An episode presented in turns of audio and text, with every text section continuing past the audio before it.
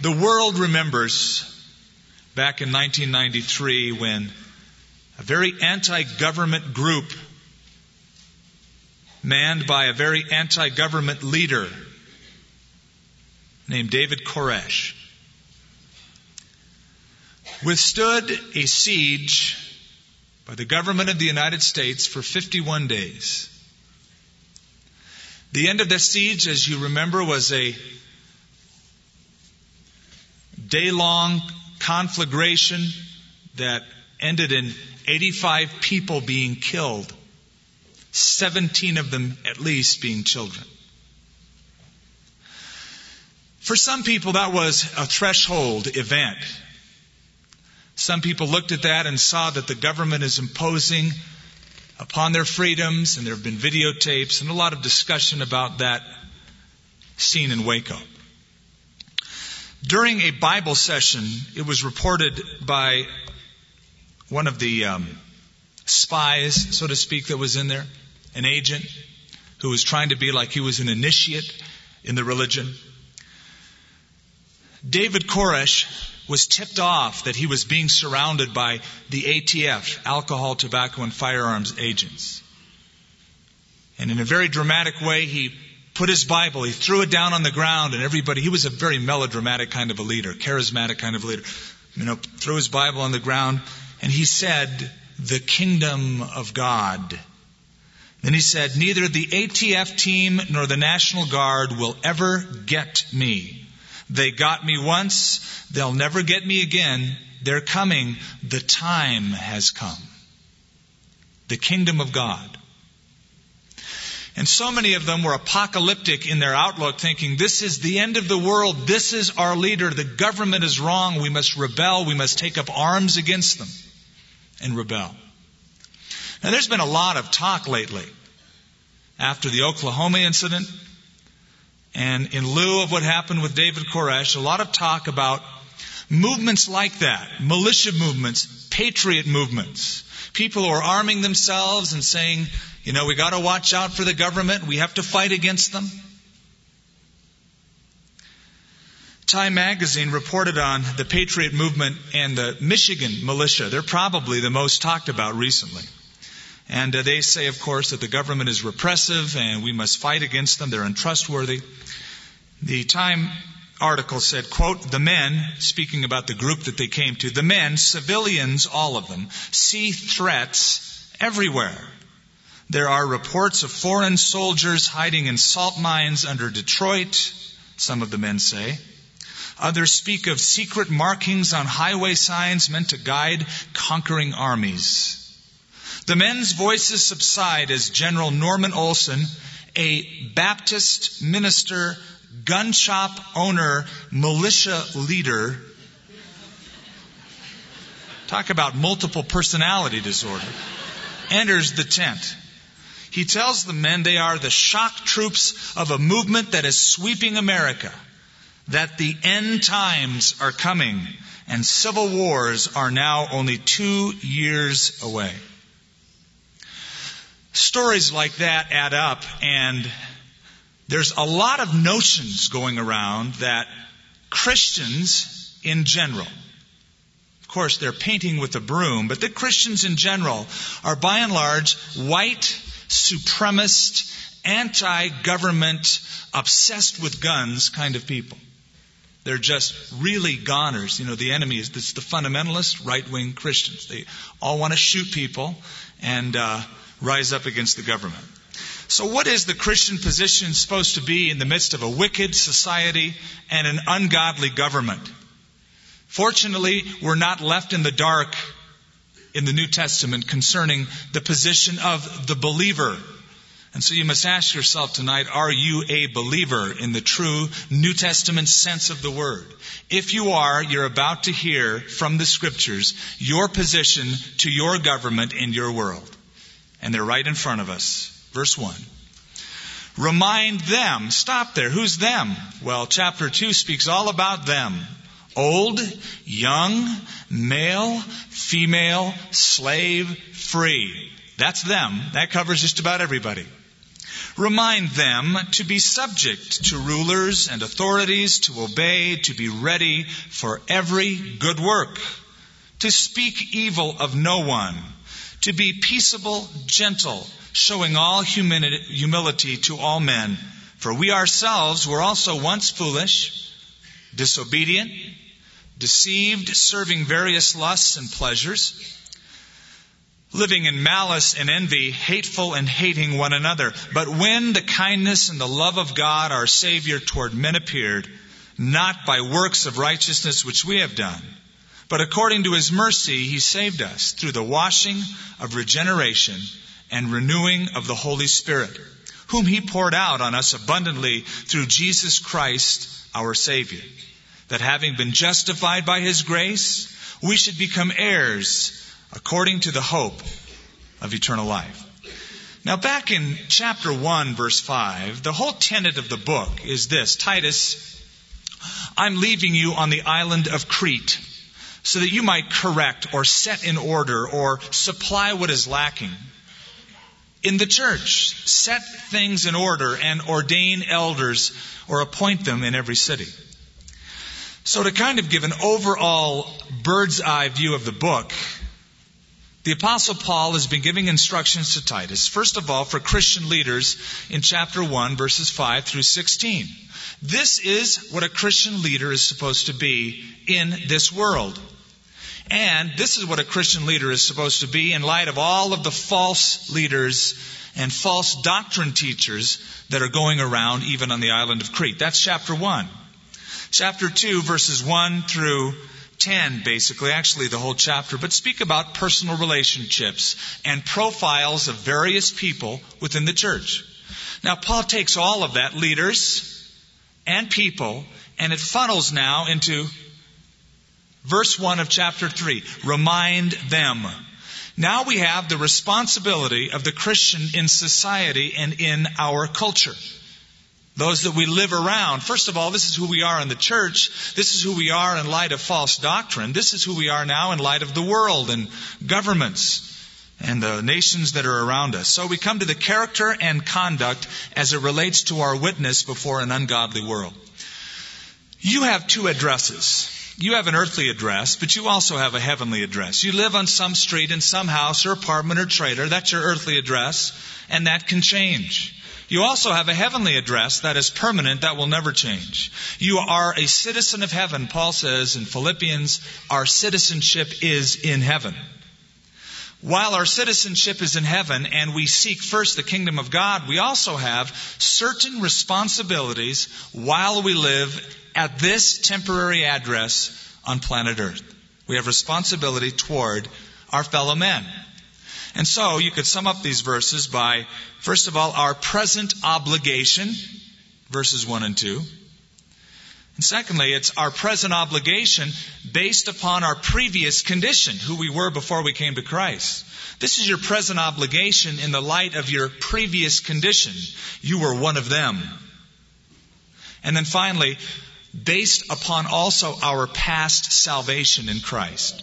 All of it has to do with our responsibility before an ungodly world. So let's look at verse 1 and 2, and probably, uh, knowing the way we do things around here, we'll cover verses 1 and 2, and then we'll go for the rest of it next time.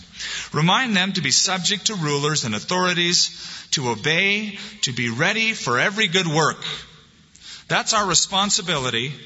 That's our attitude and our actions to governing authorities. That's verse 1. Then our actions and our attitudes toward the rest of unsaved men and women in verse 2 to speak evil of no one, to be peaceable, gentle, showing humility to all men. That's our present obligation. When I was a teenager, I was pretty rebellious. And um, if you've been around a while, you've heard some of my previous stories. It's not a shock to you, but perhaps some of you have come and you see, boy, this is a pastor. I mean, he probably lived a spotless life. Ha, far from it. I was a rebellious teenager. When I, um, before I had a car, I had a motorcycle. And it was a very loud motorcycle. And it was chopped and it had a big tank with flames on it. It made a lot of noise. You know, little has changed, right? And uh, I would go up and down my streets. And I lived down the street from two CHPs. California Highway Patrols. They were both brothers. They're both believers today. And I saw them recently at my father's funeral, and we were reminiscing about these days. And so it's great to have reconciliation after all these years. But boy, during that time, we had anything but reconciliation because, you know, I'd wait till they were asleep and I'd just gas it and wake them up. And they would chase us around and they would ticket us and warn us and poke their fingers in our chests. And I got to despise authorities. What right do they have? They're always speeding.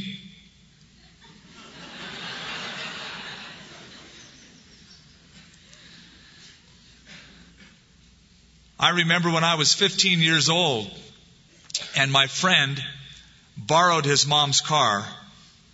Uh, that was our term for what it really meant is he stole his mom's car. And we were driving down to Los Angeles and I said, listen, I want to drive. I've got a learner's permit. So I'm driving. This is my first time on the freeways of Southern California. And I don't know if you can imagine this, but I was stopped by a policeman for impeding traffic. They don't have a law like that around here because it seems like everybody does it. But out there, if you go too slow, they give you a ticket. And I said, Officer, I was going the speed limit, but he said, You were in the left lane, and there's a thing called flow of traffic, and you're slowing everybody down. And he said, How old are you? And I lied. He said, Do you have a license? I said, Oh, I left it at home. And he looked at me and he said, Let me tell you something, young man. I'm going to check your name and I'm going to see if you have a driver's license. And if you do not have a driver's license, you're not going to get one for a long time. And I looked at him straight face and I said, Go for it. You'll find that I have one. And then, of course, I thought, you know, I'm sunk. I'm never going to get one. I'm going to walk the rest of my life or take the 10 speed around California. I guess he never checked because I never heard from him again. He must have thought, well, it's convincing. He looked convincing. Later on, as I hung around some unsavory characters, I got involved in, I got in trouble with the law. And there was a time where I was sitting in jail as a teenager. And I rationalized my behavior and I thought, you know what? What I did was enjoyable to me. I got a thrill out of it. And God wants people to be happy, and I was happy, thus I'm in the will of God. That's how warped an ungodly, wicked teenager can be. I was one, I know. Now, I've come to a place in my life, by the grace of God, where I do not want to rebel against society. I want to show them respect that I might win them to Christ. I want the opportunity to evangelize them. That doesn't mean I'm flawless. Listen, I get pulled over. Still. A couple years ago, a few years ago now, I was stopped in Arizona. It was an open road. I was on the motorcycle, making loud noise again. And I just, you know, opened it up to see what this thing can do. I had a great, it just felt so great. I felt great until I heard, you know, behind me the siren and, you know, he puts his speaker on and on the speaker comes on and I pull over and the policeman is livid. Do you know how fast you were going? And uh, I said, you know, I'm not, I'm not going to lie at this point. I'm, yes, I do. And I knew I'm breaking the law. And then so he says, I'm going to write you a ticket. I said, I deserve a ticket. And he said, what do you do for a living?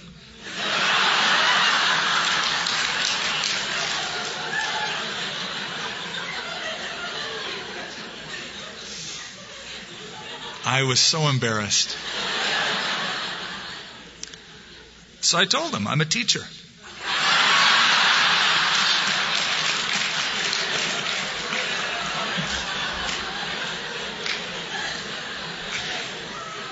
Really, where are you a teacher? Albuquerque. And he said, he looked at me and said, Give me the name of the place where you work. That was part of the ticket he had to write down. I said, Calvary Chapel. what is that again? And it was such an embarrassing position because I knew I had broken the law and it was, it was like I was dragging God down to a lower level. And I did not savor that um, experience. The scripture teaches us that we are to be responsible citizens, law abiding citizens, exemplary citizens. While we have the citizenship on earth to better exemplify our citizenship in heaven. Yet, there have always been Christians, there have always been people within the church who have surfaced and have believed that we should revolt against the government in every generation. I was reading some church history during the Reformation period when Martin Luther and Ulrich Zwingli, the Swiss reformer, were bringing a great work of revival and restoration, going back to the scripture. There was a group of people during that time, they were known as the Anabaptists, who started out, you know, okay at first, but then they got sort of militant and sort of radical. Luther sought to cleanse the church from all tradition and get back to the Bible, and Zwingli much the same way, to rely upon not just your experience, but upon the teaching of the Word of God, period. And to rid the church of its hierarchical nonsense. The group called the Anabaptists noticed that Luther and Zwingli were gaining sort of popularity among the aristocracy and even the princes. This was after a period of years, of course. At first they were not. They were in direct conflict with the Roman Catholic Church. The Anabaptists believed that you guys aren't going far enough. You're not going far enough. Because we notice in the New Testament, they said, that there was a great difference between the church and the Roman Empire. And the Roman Empire also persecuted the church. And if you're really obedient to Christ, you have to carry the Reformation to a higher level so that they persecute you. The state has to persecute you. They're the enemy of the church. Of course, of course, Luther and Zwingli didn't want that. We want to be responsible citizens of the kingdom of God while we live within the kingdom of men. But there was a group in Zurich, Switzerland, known as Brethren at first, who said, we must have a radical reformation. And they sort of had started their own church. Two leaders emerged, Thomas Munzer and Melchior Hoffman, who announced, listen to this, the day of the Lord is near. The day of the Lord is near. Multitudes flocked to Strasbourg, Germany, in hopes that they would discover the New Jerusalem there. They went to Strasbourg and they said, This don't look like the New Jerusalem. And so later on, they said the New Jerusalem will be over in this town, not far from Strasbourg. They increasingly became anti-militant, and Luther and Zwingli separated themselves from this group. And this group said, these two men said, it is necessary for the children of God to take up arms against the children of darkness to bring in the second coming. Very Koresh-like. Now every now and then I get mail and it's interesting mail. It's conspiratorial mail. There's a conspiracy going on. The government's hiding things from us. There are troops amassed in the state of New Mexico. They're ready to pounce on us. We need to store food in the caves nearby. And, and, and, and there's documentation, documentation, and, and I'm thinking, why do they send it to me? And they send it to me because they want my voice from this pulpit and over the radio. They, You've got to warn people. You have got to warn the church. I'm thinking, listen, if the church is reading the Bible, they already know that in the last days an antichrist and a satanic new world order is coming. This is not new news. Well, it could usher in the antichrist. It's going to come. It's going to happen.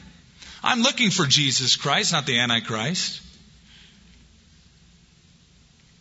But always a conspiracy.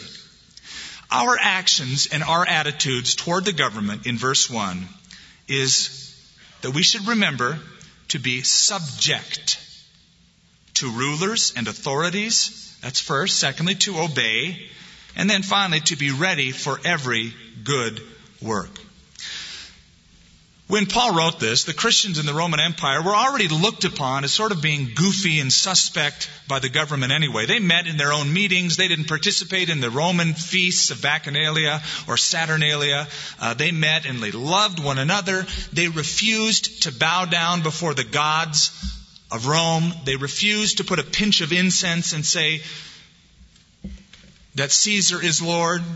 They instead said Jesus is Lord. And so already the church was looked upon as being a subversive kind of anti government group. And so Paul made sure that while the Christian lives in the Roman Empire, they're not to be lawbreakers like the pagans, but to be subject to governing authorities. Now, look at your own nation. Your nation perhaps once was a Christian nation, but it is not a Christian nation. The Christian influence is so degenerated and disintegrated that we have vestiges of it in a post Christian era. Yet, Titus 3 and Romans 13 and 1 Peter 2 and other scriptures that we hope to look at tonight still stand. The idea here, it doesn't matter if Caesar Nero is in charge, and he was, and he killed lots of Christians. If Pilate, or if it's Herod, or if it's Winston Churchill, or if it's Bill Clinton, be subject, as it says, to rulers and authorities and get ready to obey. Now, the word to be subject means to submit or subject yourself. Let me tell you what the word is. It's the Greek word hupotasso, and it's a military term. It's a military term. It means to rank underneath a military leader or to arrange troops in a military fashion under the direction of a leader. That's the military term. It was carried over into the normal secular Greek usage, and it came to mean this, and this is probably more accurate a voluntary attitude of giving in, cooperating, assuming responsibility, and carrying a burden. That's subjection or submission. Now, submission is not a foreign concept to a Christian. Rebellion is a foreign concept to a Christian. In fact, if we just trace the seed of thought in this book, look at, look at a few of them. Chapter 1, verse 1, Paul, a bond servant. Boy, that speaks of subjection, doesn't it? That's a voluntarily subjection to God Himself, a bond servant of God and an apostle of Jesus Christ. Look at verse 3. It says, He has in due time manifested His word through preaching, which was committed to me according to the commandment of God our Savior. In other words, I'm living as a slave under the command of my leader. That's subjection. Then look over at verse 5. For this reason I left you in Crete that you should set in order things that are lacking and appoint elders in every city. That implies spiritual leadership so that the church would be in subjection to the example and the authority of those elders. Then look over at verse 10. For there are many insubordinate. It's the opposite now of following authority. Insubordinate, both idle talkers and deceivers, especially those in the circumcision. Down to chapter 2, verse 5 talking that the older woman should admonish the younger woman to be discreet. Verse 5, chaste homemakers, good, obedient to their own husbands, that the word of God may not be blasphemed. So, subjection within the home. Then down in verse 9, exhort bondservants to be obedient to their master. So in society, the employer-employee relationship, or here the slave and master relationship. And now he speaks to the government, to the issue of the Christian and the government. What kind of government existed when he wrote this? Was it a democracy? Do you think they could go in and vote? Or they could call their senator like we have the opportunity today. We have the opportunity to get involved, and I think we should get involved. They didn't have a voice. They had massive, intense persecution. They had a very despotic ruler named Caesar Nero and other Caesars that sat upon the throne, Diocletian, Domitian, and others that sought to obliterate the church and set up policies, moral policies that were against the moral policies of the church. Now I want you to stop here and go left to the first book in the New Testament, the Gospel of Matthew, chapter 22, and let's look at an instance of Jesus Christ confronting the issue of governmental authority. Matthew chapter 22. In this chapter, there's a couple of interesting groups who hate each other, but now they're with each other. The Pharisees and the Herodians. The Pharisees were very pro-Jewish because they were Jewish. The Herodians were Jewish, but they were very pro-Roman government because they got their money from them, the Herod dynasty. Now, though they didn't like each other, they were trying to trap Jesus to find out where he stood on a government policy of paying taxes. Now, it's a catch 22. To the Pharisees, if he did not rebel against Caesar, in their view, he was against God and God's plan for God's people. If he said, forget the Roman government, The zealots, the Pharisees would go, yeah, right on, dude. But the Herodians would say, he's against the government. He's subversive. He needs to be put away. Okay. In verse 15, and by the way, in probably every time, in every culture, and among every group of people, some of the greatest disagreements come between the religious people and the government, or at least the people and the government, and it seems that Jesus could stay clear of all this because Jesus had a passion. You got to understand, this is fundamental. Jesus had a passion to save people. Keeping that in mind, verse 15, the Pharisees went and plotted how they might entangle him in his talk. And they sent him to their disciples with the Herodians, saying, Teacher, we know that you are true and teach the way of God in truth, nor do you care about anyone, for you do not regard the person of men. They are buttering him up, trying to make him feel good. Well, it doesn't work with him. They're trying it with the wrong person. Therefore, tell us, what do you think? Is it lawful to pay taxes to Caesar or not? And they probably sat back and go, Here goes. But Jesus perceived their wickedness. And he said, Why do you test me, you hypocrites? Show me the tax money. So he brought him a denarius, it's a day's wage. And he said to them, Whose image and inscription is this? They said Caesar's. Now, right there, there was a problem for the Jews because to bear the image of anything or anyone on a daily basis like this, an inscription was considered to be idolatrous. You may remember that Pilate had a real problem in an uprising of the Jews when he had banners made with the inscription of Caesar on it. All the Jews rebelled. They said, Get this out of our city. This is idolatry because of the second commandment. So it was idolatry. They didn't want to pay taxes. It, the, the Roman government was using their money to sponsor pagan programs and the worship of pagan gods. They didn't want to pay that tax. It was idolatry to them. So they said, well, whose mug is on it? Whose image? Whose inscription is this? They said, Caesar's. He said to them, Render therefore to Caesar the things that are Caesar's, and to God the things that are God's. When they had heard these words, they marveled and left him, and they went their way. Now, Jesus paid the tax. He told Peter at one time, go down, go fishing. Get a fish, first fish, open his mouth, there'll be enough money to pay the tax. Wouldn't that be great? Handy guy to have around come tax time. But he said, pay the tax. Even though the tax was to the Jews a form of idolatry, even though the tax money was being used for things that did not please Jesus Christ because he had a passion for souls and he steered clear of this whole debate by saying, render to Caesar the things that are Caesar. Now you gotta also know that there were a group of Jews called zealots. You've all heard of them. One of them was on Jesus' disciple team. Now the zealots were anti-government. They thought you shouldn't pay taxes. In fact, they were a terrorist organization who believed you should bear arms against the government and overthrow them if you can. Jesus was not a part of that group. Render to Caesar the things that are Caesar's. Now, there are Christians who somehow expect the government to be the church's ally or even partner. And so they'll wrap the Bible in the local flag as if they're one and the same.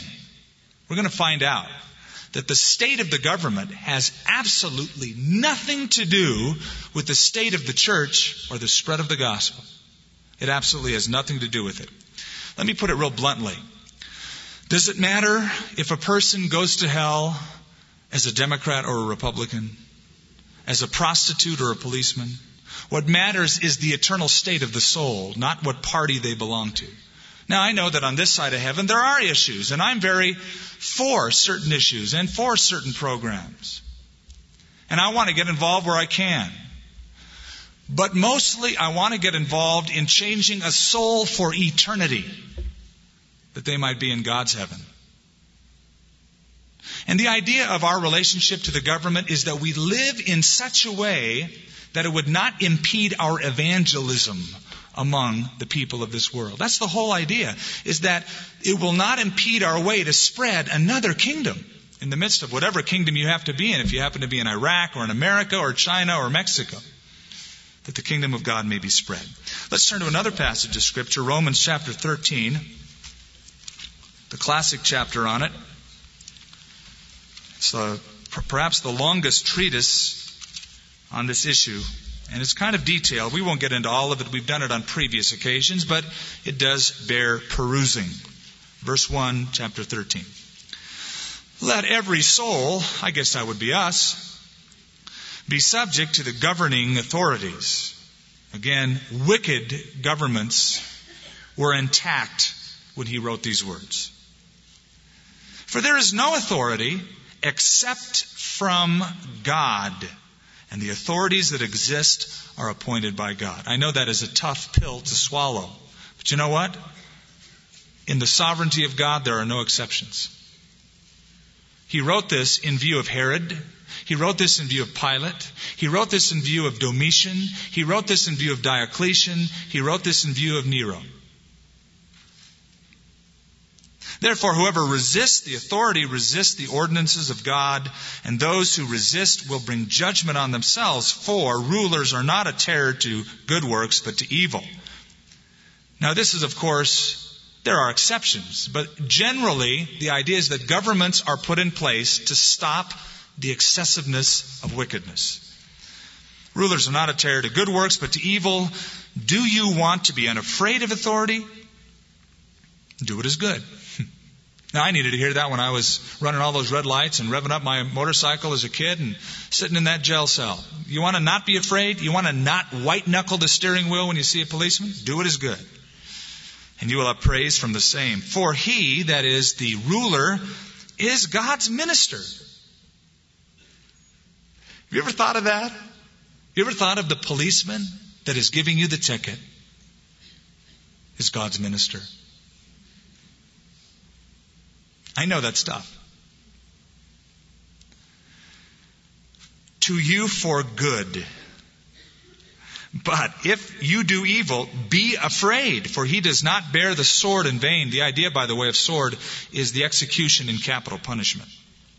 For he is God's minister and avenger to execute wrath on him who practices evil. Therefore, you must be subject not only because of wrath, but for conscience sake. For because of this, you also pay taxes. For they are God's ministers. That's the IRS. attending continually to this very thing. They got that right.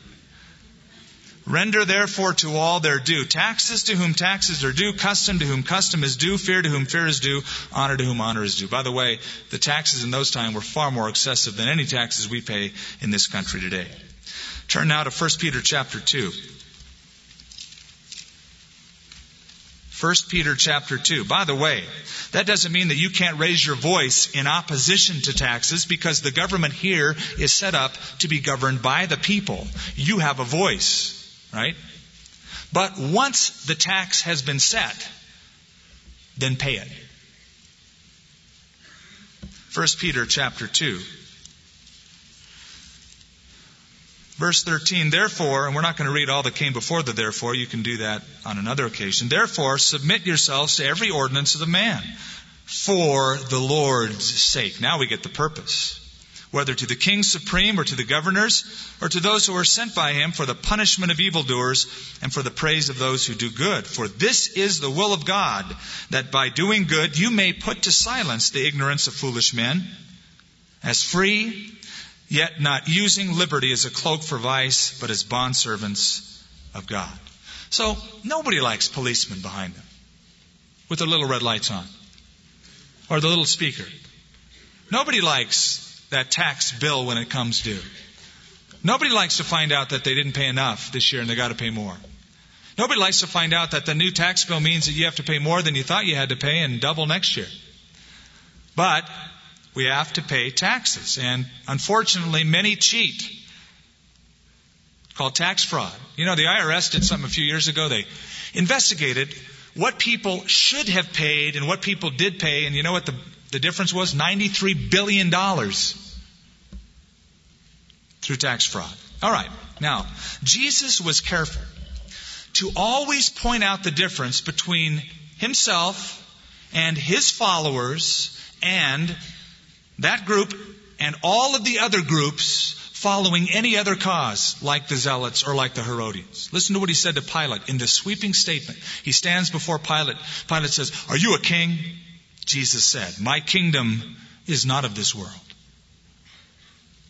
If it were, my servants would fight to prevent my arrest by the Jews. But now my kingdom is from another place.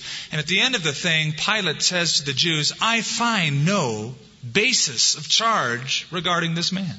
In other words, this guy has broken no laws of the government that would deserve what you say is deserved, and that is crucifixion. Because Jesus wasn't obsessed with an agenda, he was obsessed with the saving of a soul. It was always in his mind at all times. So we're to be model citizens, evangelizing and spreading the kingdom of God. Now, at the same time, there are times when the Christian must disobey the government. Now, I'm not going to say go get your guns and come here and we'll lock ourselves up next Thursday night. But there are times, to put it in Peter's words, where we must obey God rather than men. And that is when the government asks you to do something that is clearly against the Bible or forbids you to do something that is clearly told you to do in the Bible. You must not do what they say. If the government says, you can never go to church, you can never tell people about Jesus. Well, Jesus told me to tell them about Jesus. Jesus told me to fellowship. There's an instance of this, and it's familiar to some of us. Some of us, it's not. I want you to turn to the book of Acts, chapter 4. We're going to look at two brief passages in Acts chapter 4 and chapter 5 to see an instance and then glean the principle for our own lives. In Acts chapter 4,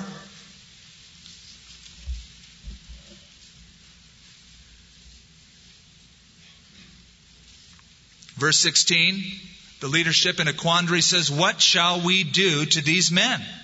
For indeed, that a notable miracle has been done through them is evident to all who dwell in Jerusalem. We can't deny it. But so that it spreads no further among the people, let us severely threaten them.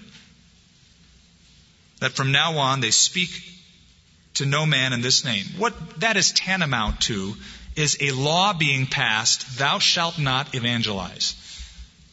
It was legal. They had jurisdiction over that part of Jerusalem. And so they called them and commanded them not to speak at all or teach in the name of Jesus. But Peter and John answered and said to them, Whether it is right in the sight of God to listen to you more than God, you judge. For we cannot but speak the things which we have seen and heard. Now go to the very next chapter.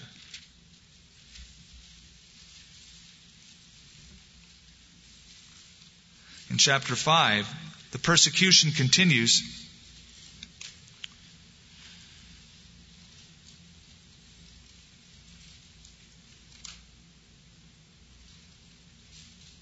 Where's the verse I'm looking for? 1729.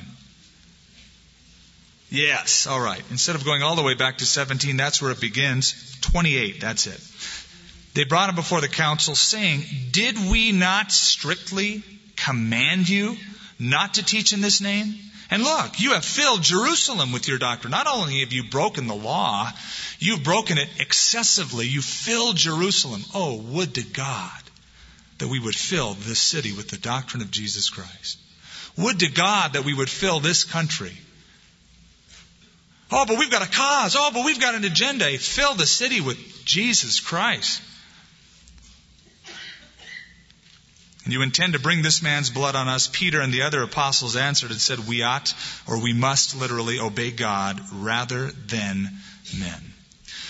Now, often we can function within the parameters set by the government. And sometimes we can't, and when we can't, we don't. A classic example of this was the attitude of Athanasius, fourth century martyr and theologian. And Athanasius was confronted with a guy by the name of Arius, who was sort of like the first Jehovah Witness in history. Arius said, Jesus is not divine. He is not God in human flesh. There's no such thing as the Trinity. at a council, at a confrontation between Arius and Athanasius, One of Athanasius' buddies came to him and said, Man, everybody's against you here, Athanasius. The world, it seems, is against you. And Athanasius said that classic sentence. He said, If the world goes against the truth, then Athanasius will go against the world. And there's times to do that. And the time is, is when the world imposes something that would cause you to act in a very unbiblical way. Now, another example of this, I think, and we won't turn to it, is Daniel. Remember the first chapter? Daniel's a kid, he's in Babylon, and he goes along with the mandate. They want him to be educated, right? And so he gets educated in all the pagan stuff. They want him to change his name from a Hebrew name to a pagan name. He does it.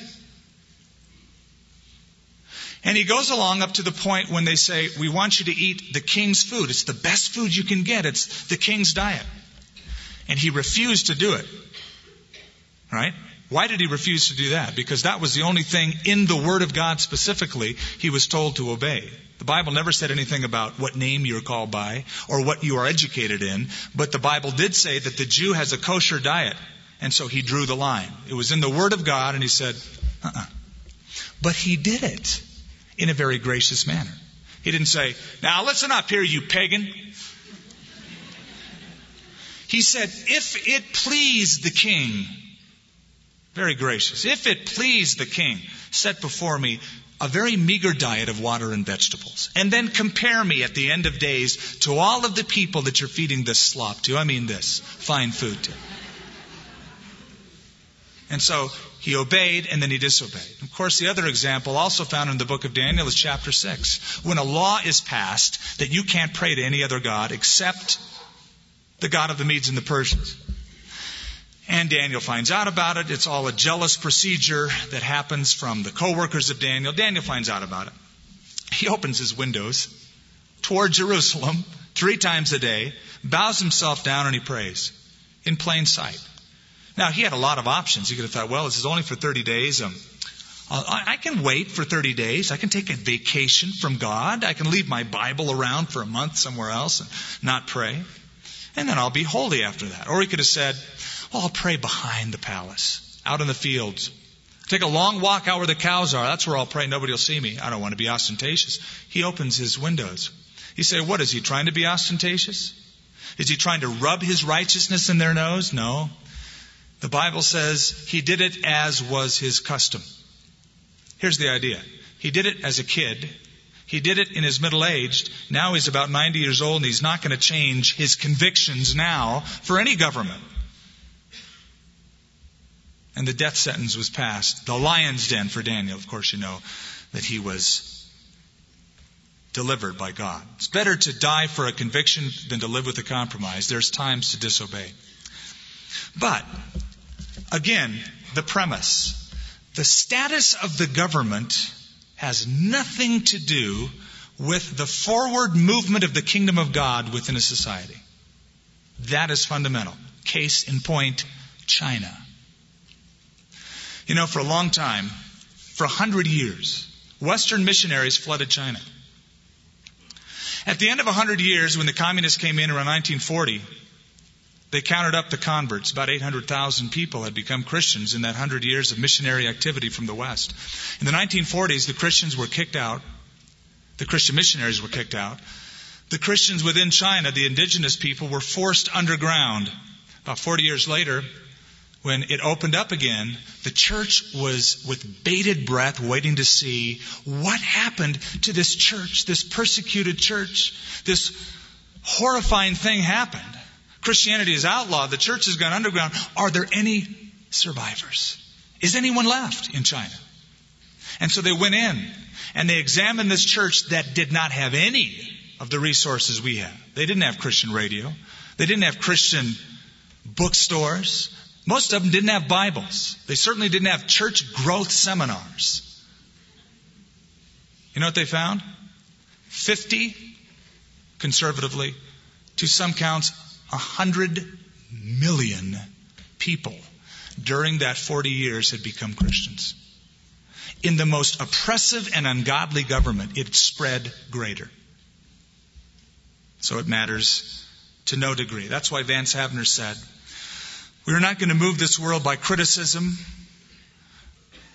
of it, nor conformity to it, but by combustion within the lives ignited by the Holy Spirit of God.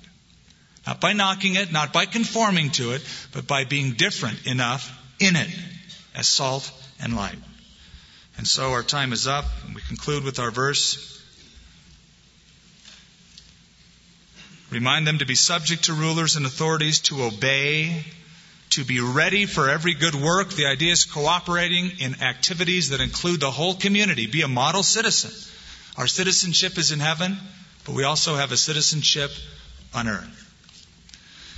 And, uh, of course, I have more to say about verse 2 regarding our actions and activities toward all men, which is sort of implicit in verse 2. And so next time when we're together, not next week because it's communion, we'll talk about these things and tie them all together. Our obligation in view of our past condition as rotten heathen people, and then our conversion. In view of who we were and what Jesus has done, that sort of sums up what we are to be in this world in terms of an oppressive government and a wicked culture. Let's pray. Father, we do thank you that your scripture, your word is very, very clear and very, very relevant to absolutely everything we would face. And Lord, we're so thankful that you inspired the apostle Paul through your Holy Spirit to write to young Titus on that island of Crete, not knowing that these words would be resounded throughout the entire globe, giving us a model for our behavior. Lord, I pray that we would come to a balance and that for the sake of the kingdom of God, which is paramount, all of our actions, all of our attitudes would be based upon seeking the kingdom of God first. Not upon seeking our kingdom, but upon seeking your kingdom. We know, Lord, that we will incur wrath and persecution. You said that's just part of the package. Help us, Father, in the days ahead as the sympathies of the world are weakening and antagonism is starting to be felt on more fronts. I pray, Father, that rather than retreating from the world, as Jesus said, we're to be in it, not of it. He prayed that you wouldn't take us out of it, that you'd keep us in the midst of it, and that we would penetrate and permeate this culture with the gospel. Thank you for the opportunity. Thank you for our time. Equip us for your task in Jesus' name. Amen.